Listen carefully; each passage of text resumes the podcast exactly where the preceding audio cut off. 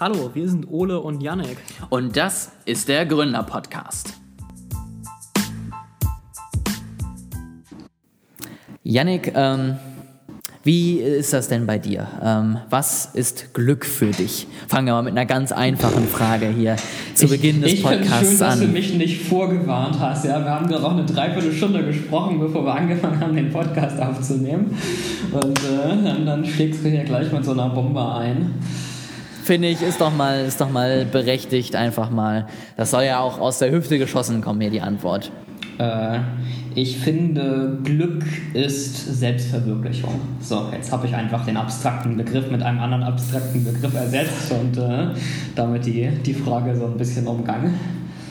Weißt du, das Schöne ist, äh, wirklich anders ist es im Buch auch nicht. Also das, das fand ich sehr lustig, deswegen habe ich dir die Frage auch mal gestellt. Ich, ich, könnte dir auch nicht sagen, was Glück für mich ist. Also natürlich kann man irgendwie sagen, ja, Dinge zu tun, die man will und Freiheit und irgendwie sowas oder irgendwie was auch immer. Aber so ganz genau weiß ich es auch nicht. Aber das Buch ist da nicht viel besser. Ähm, das ist nämlich so am Anfang das erste Thema, da ging es erstmal um das Thema Glück.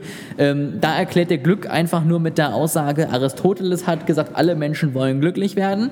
Ähm, und als zweiten Punkt dann dazu gebracht, ähm, Glück, und das äh, finde ich einen wichtigen Punkt, aber klärt es aber immer noch nicht, muss sozusagen auch angenommen werden. Also er hebt hervor, dass letztendlich Glück nicht von außen entsteht, sondern wir selber mit unserer Einstellung auch dafür sorgen, dass wir Dinge eben als Glück empfinden oder eben nicht. Was ein sehr wichtiger Punkt ist für den restlichen Teil, der jetzt hier noch so kommt.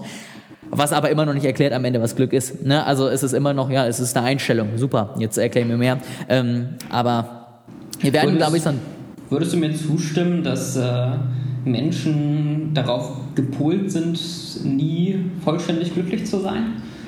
Das ist cool, dann fassen wir gleich was äh, vor, was dann später gekommen ist. Ähm, lass uns erstmal kurz nochmal anders anfangen. Ähm, also, Glück, warum reden wir überhaupt darum, ist ein wichtiges Konzept, eine, eine, wichtige Grundlage, um in den Flow zu kommen. Und das ist unser Thema heute, was wir besprechen. So, dass wir jetzt mal nach zwei Minuten auch mal aufgelöst haben, worum es hier heute überhaupt geht. Ähm, also es geht um den Zustand des Flows, ähm, des Buch Flow, was ich mir durchgelesen habe, beziehungsweise wo ich in den äh, letzten Seiten des Buches bin, ähm, beschreibt den so ein bisschen, ist entstanden aus ganz vielen Interviews mit Personen, die sozusagen selber in diesen Zustand gekommen sind. Das heißt, es waren ganz viele Fokusgespräche zu dem Thema, man hat sich so ein bisschen mit da auseinandergesetzt. Es ist ein Grundlagenliteratur zu dem Thema, was auf der anderen Seite auch bedeutet, die Erhebungen waren in den 1970ern mhm. bis 1990er. Also es ist jetzt nicht mehr unglaublich aktuell, aber viele Dinge, die er da schon anspricht, kann man leider nur sagen, ja gut, das hätten wir uns damals mal schon durchlesen können. Das ist nämlich da in einigen Dingen vielleicht nur noch schlimmer geworden. Ähm, das ist also auf jeden Fall das Thema, äh, worüber wir heute sprechen wollen. Und ähm, Glück, wie gesagt, ist ein wichtiger Punkt äh, in dem Bereich. Und jetzt kommen wir auf deine Frage, die du gesagt hast, weil tatsächlich genau darum ging es auch relativ am Anfang, wo er sich erstmal mit dem Thema ja, Zufriedenheit, Glück und so weiter und so fort äh, auseinandergesetzt hat. Und ähm, da hat er eben auch gesagt, ähm, der Punkt, wir sind nie glücklich zu machen, so hat er es nicht formuliert. Ähm, was er gesagt hat, das Universum ist nicht für unsere Wünsche gemacht und deswegen sind wir nicht glücklich. Also er sagt, wir selber sind sozusagen gar nicht zwingend schuld daran, sondern es liegt eher daran, dass wir einfach in einer Gegend, in einem Universum leben, was nun mal nicht nur für uns perfekt gebaut ist, sondern was eben Gefahren beinhaltet. Ja, äh, es gibt Viren, es gibt äh, jegliche anderen Schäden, es gibt Tiere, die uns vielleicht grundsätzlich mhm. nicht nur positiv gegenüberstehen. Ähm, und das sind alles Dinge, die wir nie ändern können. Das heißt, wir werden nie in einer Situation ankommen, wo wir wirklich nicht die Möglichkeit haben, vor irgendwas Angst zu haben, nicht die Möglichkeit haben, alles perfekt zu finden. Und deswegen äh, ist es sozusagen einfach das Problem Problem, dass wir da immer irgendwie drauf reagieren müssen und ähm, dementsprechend auf unser Bewusstsein achten müssen, wie wir damit umgehen. Und er hat eben auch gesagt, wir kriegen auch grundsätzlich nie genug. Also wenn wir die Grundbedürfnisse erstmal erreicht haben, dann haben wir tendenziell danach eher stärkere und irrationalere Bedürfnisse nach mehr. Ähm, und grundsätzlich, und das hat man ja häufig schon rausgefunden, sind manchmal Leute, die weniger haben, glücklicher als wir hier in unseren westlichen Kulturen, die sich ja eigentlich nie Gedanken darum machen können müssen, äh, was jetzt am Abend auf dem Tisch liegt, so ungefähr. Ähm, zumindest die meisten. Und das ist halt was, was er dann schon anspricht und wo es letztendlich ähm, seiner Meinung eben danach geht, dass man auch einfach das Leben hinnehmen muss, wie es ist und äh, dann erst wirklich in die Zufriedenheit reinkommt. Ähm, das ist jetzt aber ein bisschen vorgegriffen, aber da ja, wird es auf jeden Fall drum gehen. Auch Sinn, dass, dass man nie genug kriegt, ja. Also wenn du dir überlegst, äh, eine, eine Person hätte, ist glücklich, sobald sie irgendwie ein großes Tier erlegt hat, ja, und behält das Glück dann für immer und sagt, jetzt habe ich im Grunde genug erreicht für, für mein Leben. Und Person 2 ist auch erstmal glücklich, wenn sie ein großes Tier erlegt hat, aber das Glück flaut dann wieder ab und hat immer neue Ziele, mehr zu jagen. Dann ist ja klar, dass Person, dass Person 2 sich eher evolutionär durchsetzt, ja. Definitiv. Und letztendlich kann unser genetisches Material einfach nicht zwischen Wünschen unterscheiden, die zwingend notwendig sind, und Wünschen unterscheiden, wo wir uns einreden, dass sie zwingend notwendig sind. Ja, und ähm, das ist einfach was, das haben wir uns antrainiert über Jahrtausende und das geht leider nicht mal eben so schnell weg. Ähm, aber auch darüber werden wir heute nochmal, wobei ich glaube, heute kommen wir da tatsächlich nicht hin, ähm, aber in den nächsten Folgen nochmal drüber sprechen. Grundsätzlich sagt dir denn das Thema Flow überhaupt erstmal irgendwas? Fangen wir mal an, dass du jetzt mal noch mal ein bisschen was zu sagen hast, bevor ich jetzt, glaube ich, dann im Folgenden ein bisschen mehr erklären werde. Äh, ich habe schon mal so ein kleines bisschen von gelesen, ja. Also Flow ist der Arbeitszustand, in dem, ich will nicht sagen, in dem man gut arbeiten kann, also wenn, wenn man tief in was drin ist, äh, in, in der Tätigkeit und äh, quasi gar nicht merkt, wie die, wie die Zeit vergeht, dann würde ich sagen, ist man im, im Flow. Ist das eine ganz gute Definition? Das ist tatsächlich schon mal ganz gut. Wir werden auch nochmal definieren, was alles dazu gehört. Ähm, wir fangen jetzt erstmal so ein bisschen damit an, dass wir erstmal ein paar Grundlagen reden. Also wir werden über den über das Thema der optimalen Erfahrung reden, ähm, das sozusagen die Grundlage für Flow ist. Ähm, wir werden dann, bevor wir uns noch mit Flow auseinandersetzen, mal einen kurzen ähm, ja, Blick auf das Thema Bewusstsein äh, und das Selbst ein bisschen werfen. Also was liegt sozusagen dahinter, warum wir diesen Flow haben oder eben nicht. Und dann werden wir eben darüber reden, wie man zum Thema Flow kommt und vor allen Dingen ganz wichtig, was das auch ausmacht. Also was ist dieser Flow-Zustand und warum ist er vielleicht auch so wichtig, ihn zu erreichen. Ähm, und dann werden wir über ein paar äh, Sachen reden, so letztendlich was kann alles Flow machen, wie kommen wir dazu, wie schaffen wir es auch in verschiedenen Bereichen dazu zu kommen ähm, und all sowas. Aber das wird sich, äh, ich sag mal, über die nächsten zwei, drei Folgen auf jeden Fall irgendwie ähm, erstrecken. Und zum Abschluss werden wir wahrscheinlich noch mal so ein bisschen über den Sinn des Lebens sprechen, ähm, den ich jetzt noch mal so ein bisschen als Thema habe am Ende des also Buchs. Die ganz einfachen Themen werden hier im Podcast Wir, wir werden wirklich ganz leichte, leichte Kost hier heute haben ähm, und werden uns das dann mal angucken. Was ich ganz spannend finde, ich habe das Buch am Anfang gelesen und war so ein bisschen in der Psychologeneinstellung. Also ich habe so ein bisschen erwartet, dass ich das bekomme, was ich jetzt im Studium habe. Das heißt, handfeste ähm, Studien, handfeste Ergebnisse und wirklich mhm. ähm, ja Alpha und ähnliche Berechnungen, wie Leute den Flow erreicht haben oder eben auch nicht. Das ist es nicht. Ähm, es ist, wie ich schon gesagt habe, es sind Beschreibungen, was man erreicht. Es ist auch vieles durchaus was in den Bereich des Nicht-Ertestbaren geht. Also er redet schon auch so ein bisschen darüber, über Gedankenkontrolle, Achtsamkeit, sowas in die Richtung, wo wir im Moment noch so gar nicht viel irgendwie erforscht haben. Ähm, wir gehen jetzt nicht in den religiösen oder esoterischen Bereich, das ist es nicht, aber es sind trotzdem Dinge, wo man noch keine handfesten Beweise hat, sondern wo man im Moment tatsächlich einfach eher auf äh, Menschen und ihr Wort äh, sich verlassen muss.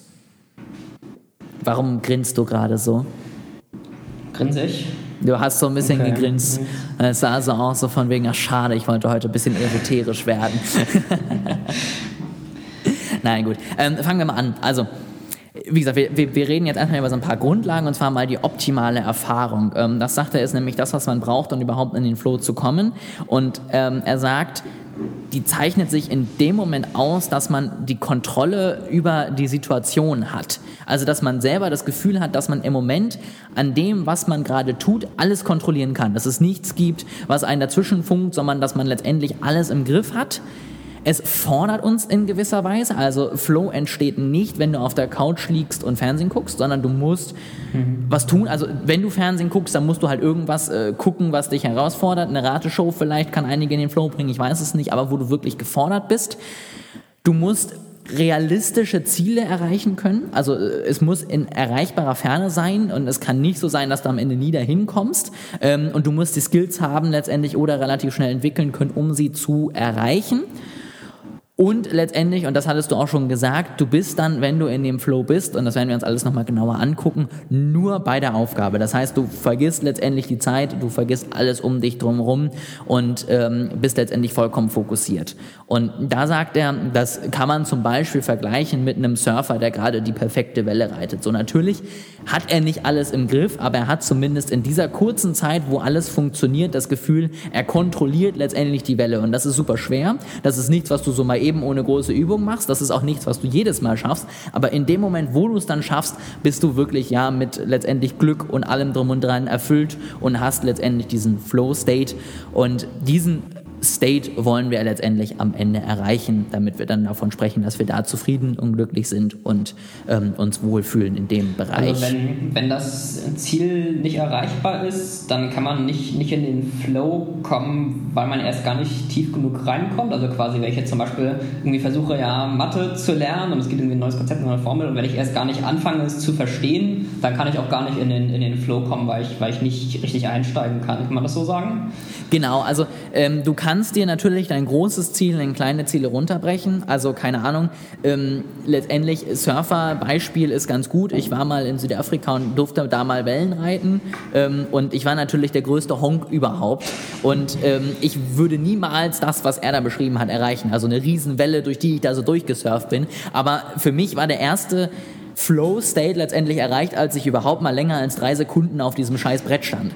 Und das war für mich in dem Moment ein kleiner Flow State. Und das war jetzt natürlich nicht das Endziel, aber es war sozusagen ein kleines Ziel, was für mich erreichbar war, zwar mit viel Anstrengung, aber was ging und was ich dann erreicht habe und wo ich auch gemerkt habe, ich habe es jetzt erreicht. Und das muss letztendlich gegeben sein. Wenn du eine Riesenformel hast, wo, die du noch nicht mal runterbrechen kannst, also wo du noch nicht mal sagen kannst, ich will jetzt diesen kleinen Punkt erstmal verstehen und du stehst einfach nur wie im Ochs vorm Berg und hast keine Ahnung, dann wirst du das nie erreichen, weil du sozusagen nicht diese Bestätigung auf dem Weg hast, wo dann vielleicht mal irgendwie Endorphine, Adrenalin ausgeschüttet werden und du zufrieden bist mit der Situation, in der du dich gerade befindest. Und ähm, das brauchst du einfach. Genau. Und Letztendlich ähm, sagt er, das ganze äh, Flow ist am Ende nur ein Rahmen, den man irgendwie ähm, selber füllen muss. Also es gibt jetzt eben nicht die perfekte Tätigkeit, die immer zum Flow führt. Natürlich gibt es welche, die es eher begünstigen und andere, die es nicht tun. Ähm, aber er sagt am Ende, Du brauchst ein paar Grundlagen, die stimmen müssen, mit denen wir uns auseinandersetzen. Also einfach einen gewissen Geisteshalt, Geisteshaltung, eine gewisse Meinung zu den Themen, eben ein paar Skills. Ähm, du musst letztendlich dann einfach die Skills erreichen wollen. Also du musst eine gewisse intrinsische Motivation haben, dich damit auseinanderzusetzen. Ähm, und du musst am Ende mit Rückschlägen auch umgehen können. Also wenn es zu leicht ist und du nie struggles, wirst du auch nicht in Flow kommen, sondern du musst letztendlich auch mal strugglen, um es dann letztendlich schätzen zu wissen. Und dann sagt er, kann man grundsätzlich, wenn man diese Grundlagen hat und sich damit ein bisschen auseinandersetzt, letztendlich in allen möglichen Bereichen irgendwie in den Flow kommen. Also sei es im Job, sei es in Hobbys, sei es in der Beziehung, sei es in Beziehung zu anderen Menschen.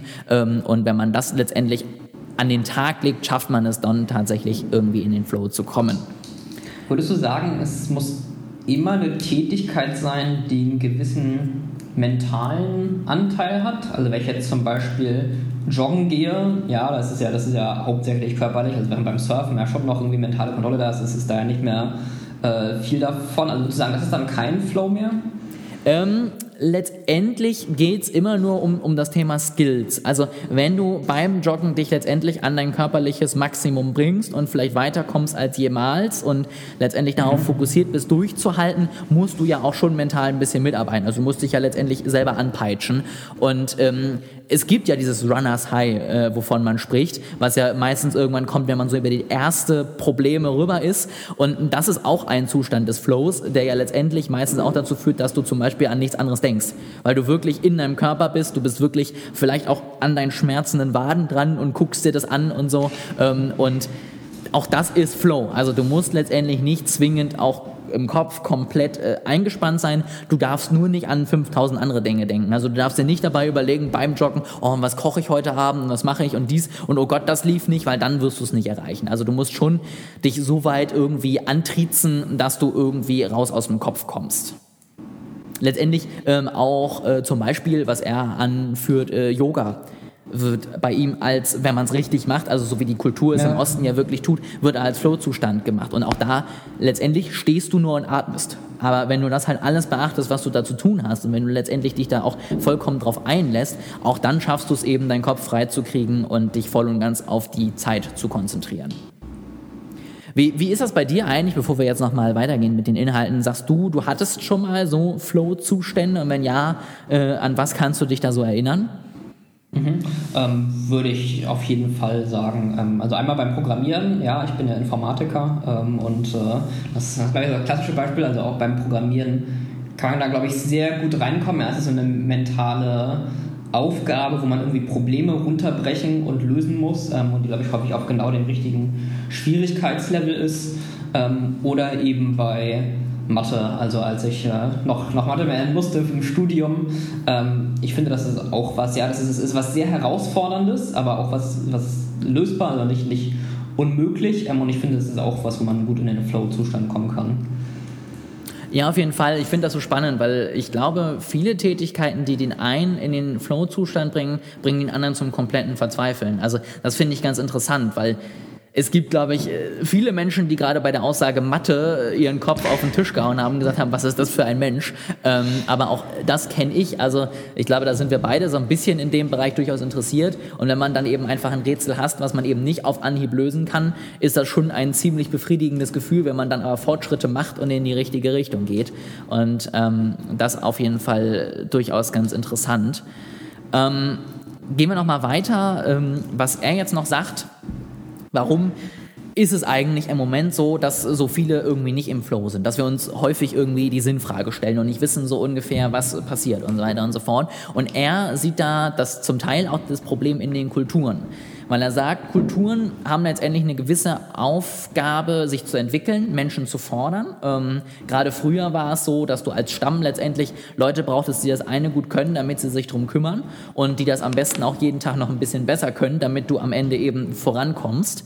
Ähm, und er sagt, manchmal gibt es einen Punkt, wo eben Kulturen zu viele Dinge als selbstverständlich hinnehmen können und sich dann nicht mehr entwickeln. Und wenn das passiert, sagt er, kommt es meistens zu eben einem Absturz, weil man hat keinen Grund mehr, grundsätzlich von außen hin irgendwie sich zu entwickeln. Man sitzt selber in seiner Bude und ist erstmal grundsätzlich zufrieden und kommt dann halt gar nicht mehr in diesen Bereich, wo man sich herausfordert, sondern man hat seinen Job, man kriegt sein Geld, man, man hat seine Sicherheit letztendlich, man hat ein Dach über dem Kopf und man muss letztendlich eigentlich gar nichts mehr tun. Und er sagt, das ist letztendlich das Schlimmste, was passieren kann, um sozusagen nicht in den Flow zu kommen. Und das sorgt am Ende dann natürlich auch dafür, dass man weniger Glück verspürt. Also er sagt immer noch, der Flow-Zustand ist einer der sichersten Lieferanten letztendlich für Glück und Zufriedenheit. Und wenn man das eben nicht hat, dann passiert das auch nicht. Und ähm, er sagt, dann suchen halt viele irgendwie das in Reichtum oder in Seminaren, die einem sagen, wie man ein glückliches Leben führt oder ähm, was auch immer oder stecken viel Geld in ihren Körper, damit sie sich besser fühlen oder was auch immer. Und er sagt, all das führt am Ende halt leider nicht dazu, dass man es annimmt, sondern es muss auch die Geisteshaltung stimmen und es muss letztendlich auch die, ja, das ganze intrinsische stimmen, damit man trotzdem weiterhin Zufriedenheit und Glück erfüllt. Und deswegen sagt er halt, ist überhaupt Flow so relevant? Ne? Weil man könnte sich ja fragen, warum brauche ich das so? Von wegen, ich kriege doch mein Gehalt. Und er sagt halt, das führt am Ende nicht nur dazu, dass man irgendwie besser arbeiten kann oder mal drei Stunden gut arbeitet, sondern dass man am Ende auch mehr Glück einfach im Leben verspürt. Ja, ich glaube, das ist ein großes Zivilisationsproblem. Ja? Also das, dadurch, dass viele Menschen irgendwie 40 Jahre lang dasselbe machen ja, und so eine totale Routine einkehrt, ähm, wie, wie du gesagt hast, kommt man auch einfach nicht mal an den Punkt, dass man genug Herausforderungen und genug Neues hat, um in diesen Zustand zu kommen, ja, sondern man geht einfach so seine, seine Routine so durch.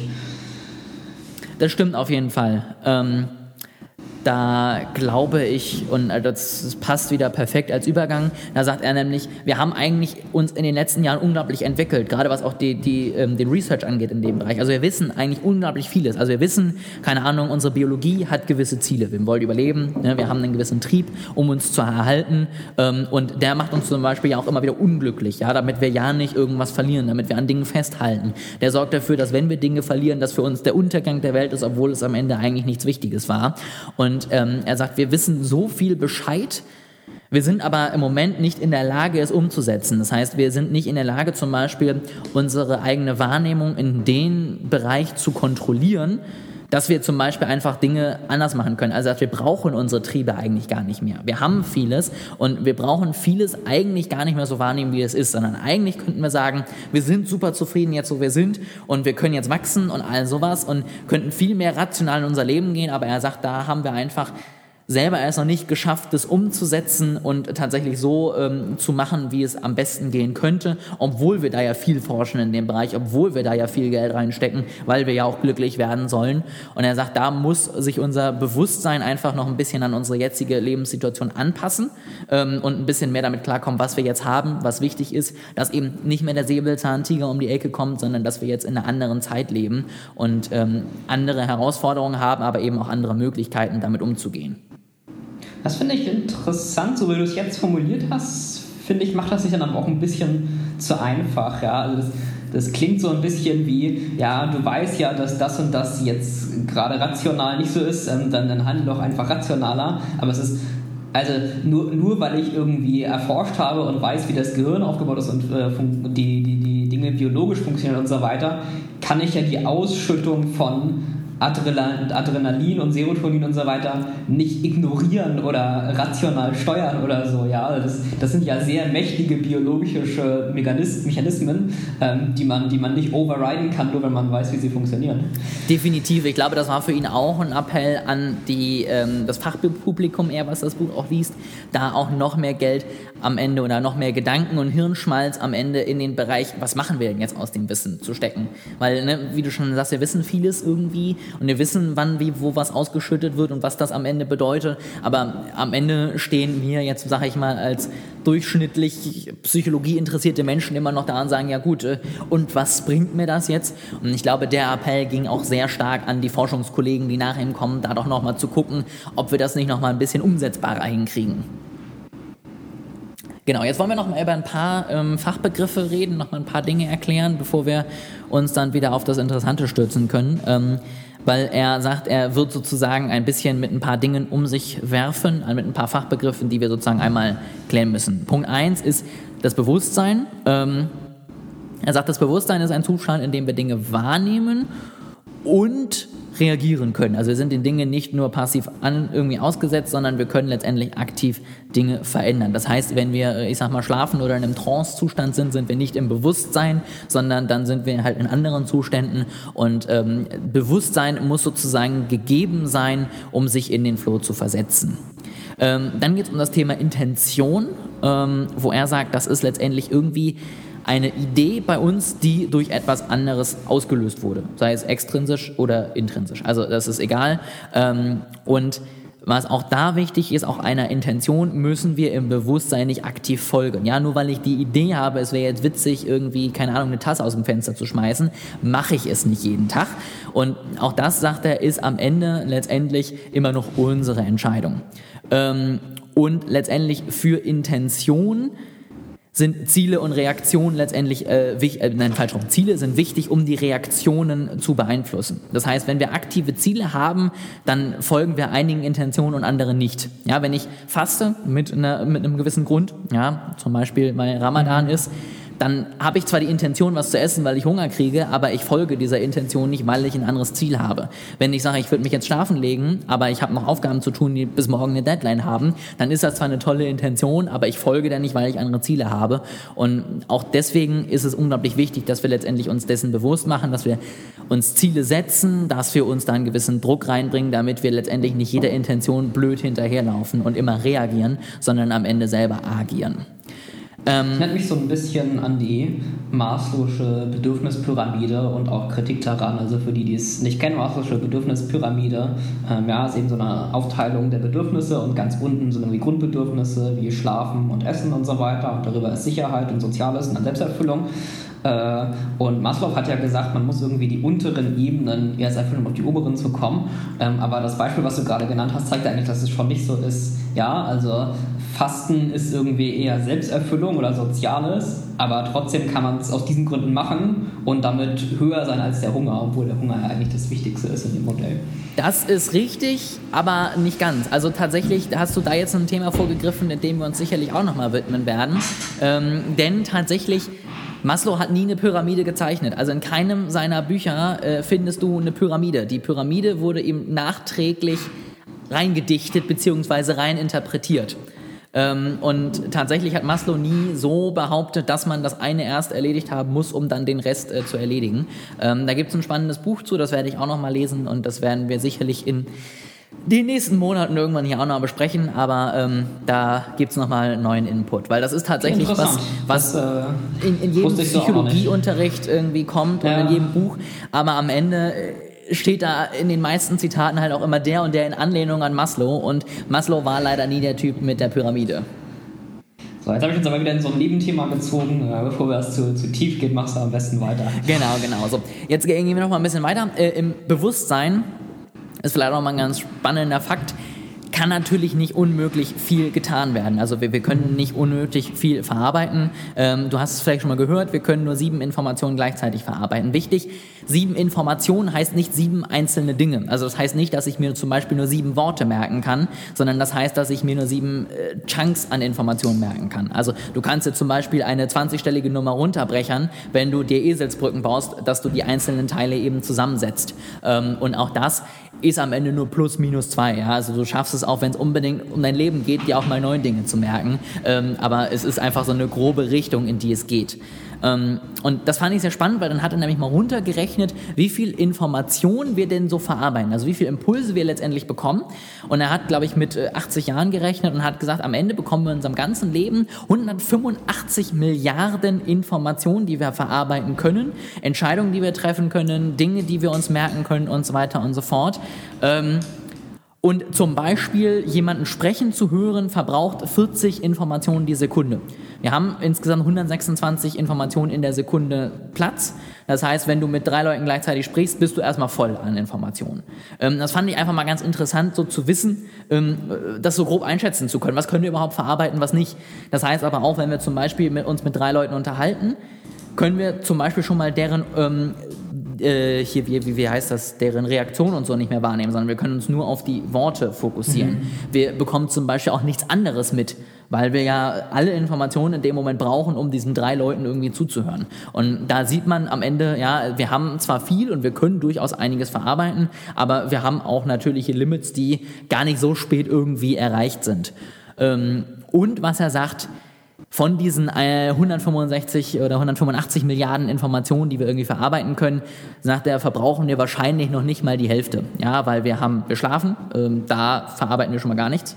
Ähm, zumindest nicht bewusst im Bewusstsein. Ähm, wir haben vielleicht Freizeit, wo wir uns auch nicht äh, voll berieseln lassen, sondern vielleicht nur ein bisschen.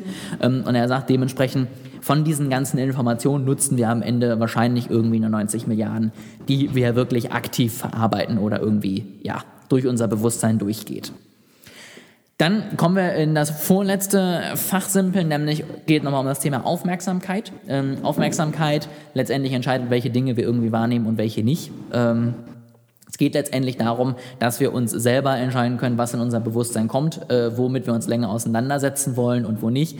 Auch die Aufmerksamkeit kann zum Teil aktiv von uns gelenkt werden, funktioniert aber auch nicht nur aktiv. Also auch da wenn irgendwas auftaucht, was rot blinkt und groß ist, werden wir uns das angucken, egal ob wir wollen oder nicht. Und selbst wenn wir wissen, dass das eigentlich der Bildschirm dahinter ist, wir gucken trotzdem mal irgendwie direkt hin und äh, schauen mal kurz. Das heißt, wir können auch dort nicht zu 100 Prozent entscheiden, wo unsere Aufmerksamkeit hingeht, sondern haben immer irgendwie Reaktionen, auf die wir keinen Einfluss haben.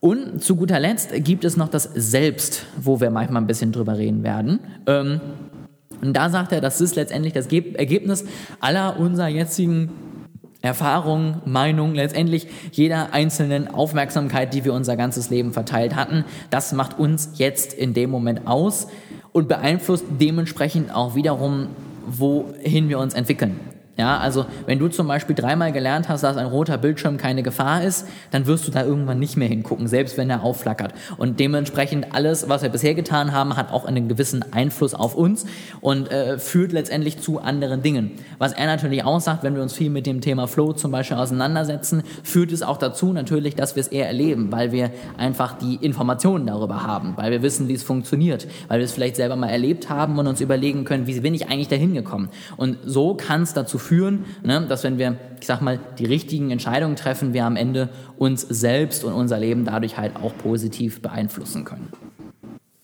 Aber das mit dem Erlernen von Gefahren, das kann eigentlich nicht unbegrenzt äh, gelten, oder? Also ich glaube zum Beispiel Menschen werden immer auf laute Geräusche reagieren, äh, egal wie oft am Tag du, du laute Geräusche hörst, ohne dass irgendwie was Schlimmes passiert. Das auf jeden Fall, aber zum Beispiel hebt sich dein Geräuschpegel an. Also ich mhm. weiß, bei mir ähm, in, in Hamburg noch, ähm, da hatte ich eine Einflugsschneise letztendlich direkt über dem Zimmer. Und am Anfang habe ich sicherlich das wahrgenommen, aber ich habe im Alltag nicht wahrgenommen, dass Flugzeuge über meine Wohnung geflogen sind. Wenn Leute zu Besuch kamen, die das nicht kannten, sind sie bei jedem Flugzeug, was gekommen ist, darauf aufmerksam geworden. Die haben jedes Mal gesagt, ach guck mal, da war schon wieder eins und ich habe es nicht mitbekommen. Das heißt, klar, am Ende, wenn ein Schuss neben mir fällt, da werde ich mich nie dran gewöhnen. Und das ist auch gut so. Aber vieles beeinflusst letztendlich schon uns und wir können uns an vieles anpassen. Ja? Also habe ich auch irgendwie zu Anfang von Corona mal gelesen, dass äh, sich irgendwie auch die Tauben in der Stadt an die Lautstärke der Stadt angepasst haben und sich deswegen im Moment jetzt, wenn man das mal sich verdeutlichen würden, halt anschreien würden, obwohl gar nicht mehr so viel los ist, mhm. weil sie sonst die ganzen Autos gewohnt waren. Und so ist es bei uns letztendlich auch. Wir können uns an sehr, sehr vieles gewöhnen und anpassen und reagieren dann anders drauf letztendlich äh, genauso mit Horrorfilmen. Ja? Also wenn du häufig Horrorfilme guckst, erschreckst du dich trotzdem vielleicht nochmal, aber nicht mehr so wie beim ersten Mal, wo du dir fast in die Hose gemacht hast, wenn was passiert, weil du auch viele Dinge kennst. Du weißt, wenn die Musik so und so wird, dann passiert meistens was ja. und du kannst dich an vieles einfach dann äh, ja, gewöhnen, beziehungsweise da einfach auch besser drauf reagieren, als du es vorher getan hast. Genau. Ähm, und dann würde ich jetzt so zum Abschluss dieser Einleitungsepisode, sage ich mal, nochmal um ein paar Dinge nochmal kurz drauf zu sprechen kommen. Er sagt nämlich letztendlich, es gibt zwei Zustände, die wir irgendwie langfristig haben können. Wir können entweder eine Unordnung im Bewusstsein haben oder wir können eine Ordnung im Bewusstsein haben. Ähm, dauerhafte Unordnung im Bewusstsein führt letztendlich dazu, dass Menschen irgendwann nicht gut mit den richtigen Mechanismen mit äh, gewissen Situationen umgehen können. Ja, also wir passen uns irgendwie an Dinge nicht an, wir können nicht drauf eingehen, wir sind viel im Stress, ähm, wir sind letztendlich irgendwie, fühlen uns immer überwältigt von allem, was auf uns zukommt. Und er sagt, das führt zum einen zu keinem positiven Leben und zum anderen sagt er, kann es auch eben zu psychischen Störungen und Belastungen kommen, die ja, und das hat er da schon geschrieben, das meinte ich sich, ne, das wusste man damals schon, da schon angestiegen sind. Ja, also er hat da schon geschrieben, ja, und da sollten wir echt aufpassen, weil das wird in letzter Zeit immer mehr. Und jetzt gucken wir hier 2020 drauf und denken, ja, gut, ne, das, was du damals hattest, ist nichts im Vergleich dagegen.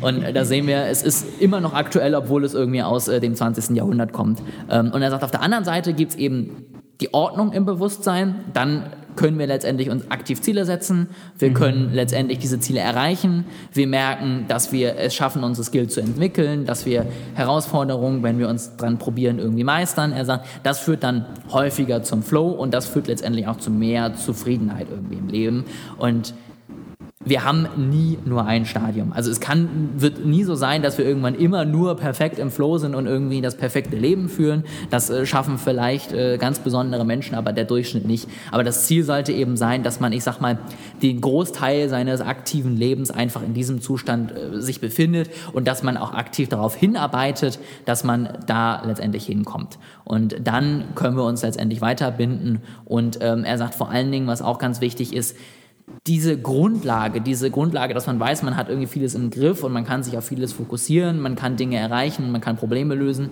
sorgt auch dafür, dass wir uns zum Beispiel besser in jegliche Form der Bindung hineinbegeben können. Ja, wenn wir uns selber letztendlich im Griff haben, wenn wir selber äh, zufrieden mit uns sind, dann können wir natürlich auch besser irgendwie mit anderen Leuten zusammen sein und das führt letztendlich dann auch wieder zu noch mehr Lebensqualität. Ja. Würdest du der Aussage zustimmen, ähm, dass man dann auch sagen kann, dass vor allem Sicherheit auch zu Flow und zu der Ordnung ähm, führt? Äh. Weil es, also, wenn ich irgendwie sicher bin in meinen Lebensgrundlagen, ja, dass ich, dass ich genug zu essen habe und so weiter, dann würde ich sagen, ähm, habe ich auch eher einen, einen ordentlichen Mind. Letztendlich hatte ich am Anfang so ein bisschen gesagt, es ist ja für Flow die Grundlage, dass ich zumindest in dieser Situation das Gefühl haben muss, ich habe alles unter Kontrolle.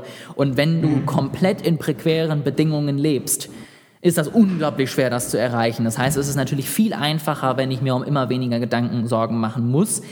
Es ist aber nicht eine unbedingte Voraussetzung. Also er schreibt da zum Beispiel auch, was ja auch häufig als Kritik an Maslow eben angebracht wird. Ja, Leute damals im KZ haben literarische Meisterwerke geschrieben und hatten Ja. die größten Flow-Zustände, die wir alle nie erreichen würden, trotz der schlechten Bedingungen. Das heißt nicht, dass man ne, es nicht besser ist, wenn wir das nicht haben, aber das heißt trotzdem auch nicht, dass die Sicherheit zwingend notwendig ist. Ähm, ich glaube nur einfach, dass sie schon einfach dafür sorgt, dass man häufiger dahin kommt und dass man auch allgemein sonst eine bessere Lebensqualität hat im All. Ne? Also ich glaube, damit wollen wir definitiv nie tauschen, selbst wenn wir dann häufiger in den Flow kommen würden. Also ja, letztendlich finde ich, ist es ein Thema, da kann man immer irgendwie Besonderheiten rausnehmen, sagen, ja, die haben es damals auch geschafft, aber klar, uns geht es grundsätzlich besser, wenn wir ein paar Dinge, ein paar Grundbedürfnisse erfüllt haben und einfach, ja, nicht jeden Tag ums Neue überhaupt erstmal ums Überleben kämpfen. Aber ich habe ja, Ich habe letztens äh, Wie vor Vendetta gelesen. Ich weiß nicht, kennst du das? nee, tatsächlich nicht. V für Vendetta auf Deutsch. Ähm, ist ein Comic und ein, ähm, und ein Film, der auf dem Comic basiert. Und da geht es um politische Auseinandersetzungen und da gibt äh, der, der Protagonist, ähm, der landet eben auch in so einer Art Konzentrationslager, wie jetzt nicht in Deutschland 1945, sondern das fiktionale Story, aber gibt es eben auch ähm, so Lager. Und äh, er hat im Grunde gesagt, in dem Moment, wo er keine Angst mehr um sein Leben hatte, weil er dachte, er stirbt da jetzt sowieso, ähm, hat er die maximale Freiheit erreicht und damit auch ähm, den, den maximalen mentalen Zustand. Das fand ich sehr interessant. Es ist ja so ein bisschen das, was er da auch sagt, ne, mit den Kulturen. Ne, wenn wir irgendwann zu viel Grundbedürfnisse dann irgendwie erledigt haben und uns zu sicher fühlen, kann das auch wieder irgendwie negativ sein. Ähm, und wenn du aber erstmal, sag ich mal, das Mindeste hast, dann ist schon mal viel erreicht. Das ist ja genauso wie diese Studien, die, ich glaube, es liegt inzwischen bei 60.000 oder so, wenn du ein Haushaltseinkommen von 60.000 im Jahr hast oder was auch immer, dass du danach durch zusätzliche Gehaltssteigerung gar nicht mehr viel mehr glücklicher wirst, sondern dass es dann eher darum geht, dass du dann irgendwas mit deinem Geld anstellen musst, damit du dich besser fühlst. Und ähm, das ist ja letztendlich dasselbe. Ne? Also wenn du erstmal einen gewissen, eine gewisse Grundlage hast, brauchst du danach erstmal nicht mehr viel mehr und dann liegt es vor allen Dingen daran, dass du selber dafür sorgst, dass du zufrieden mit den Dingen bist und selber letztendlich das Beste aus allem dem machst, was du letztendlich zur Verfügung hast. Erleuchtung war das Wort. Das ist mir gerade nicht eingefallen. Er hat die Erleuchtung erreicht in dem Moment. Ich habe stattdessen maximalen mentalen Zustand gesagt, was mir nicht eingefallen ist. Ich finde maximalen mentalen Zustand auch eigentlich schön. Den MMZ, ich finde, da sollten wir ein Konzept drauf aufbauen. auch, auch schöne neue Vokabeln. Ja, genau. Sehr schön. Ähm, ich glaube, wir sind jetzt erstmal ein bisschen so durch den schweren Anfang durch. Es war jetzt heute, glaube ich, zumindest hatte ich selber das Gefühl, durchaus einiges an Grundlage. Ähm, aber das mussten wir einmal durchgehen, damit wir den Rest jetzt nicht jedes Mal wieder erklären müssen. Ähm, und ich hoffe, dass, dass für euch trotzdem irgendwie ein paar Erleuchtungen dabei waren. Und wenn es nur ist, dass Maslow nie eine Pyramide gemalt hat, ist das auch okay. Ähm, und dann wollen wir im nächsten Mal uns noch mal ein bisschen genauer damit auseinandersetzen. Und vor allen Dingen werde ich dann noch mal darüber reden, was die acht Grundlagen sind für den Flow-Zustand und letztendlich, was dabei wichtig ist. Und ich glaube, das ist nochmal ganz, ganz wichtig, um überhaupt erstmal das Konzept so weit zu verstehen, dass man es dann auch selber anwenden kann. Also wenn man das schon mal mitgenommen hat, dann kommt man da auf jeden Fall voran und ähm, dann hoffe ich auf jeden Fall, dass es auch ein Grund für euch ist, dann beim nächsten Mal wieder einzuschalten und da dabei zu sein. Hast du noch irgendwelche Fragen, bevor wir jetzt, sag ich mal, die Episode beenden oder sagst du, das wird sich Ich schon fand, das war klären? so ein schönes Schlusswort gerade, das du gegeben hast. Das äh, muss ich nicht mehr weiter stören. Hervorragend. Dann, äh, wir freuen uns ja immer über Feedback, äh, Meinungen, Fragen, was auch immer. Und äh, wir freuen uns auch, wenn ihr dann in der nächsten Woche wieder dabei seid. Bis denn.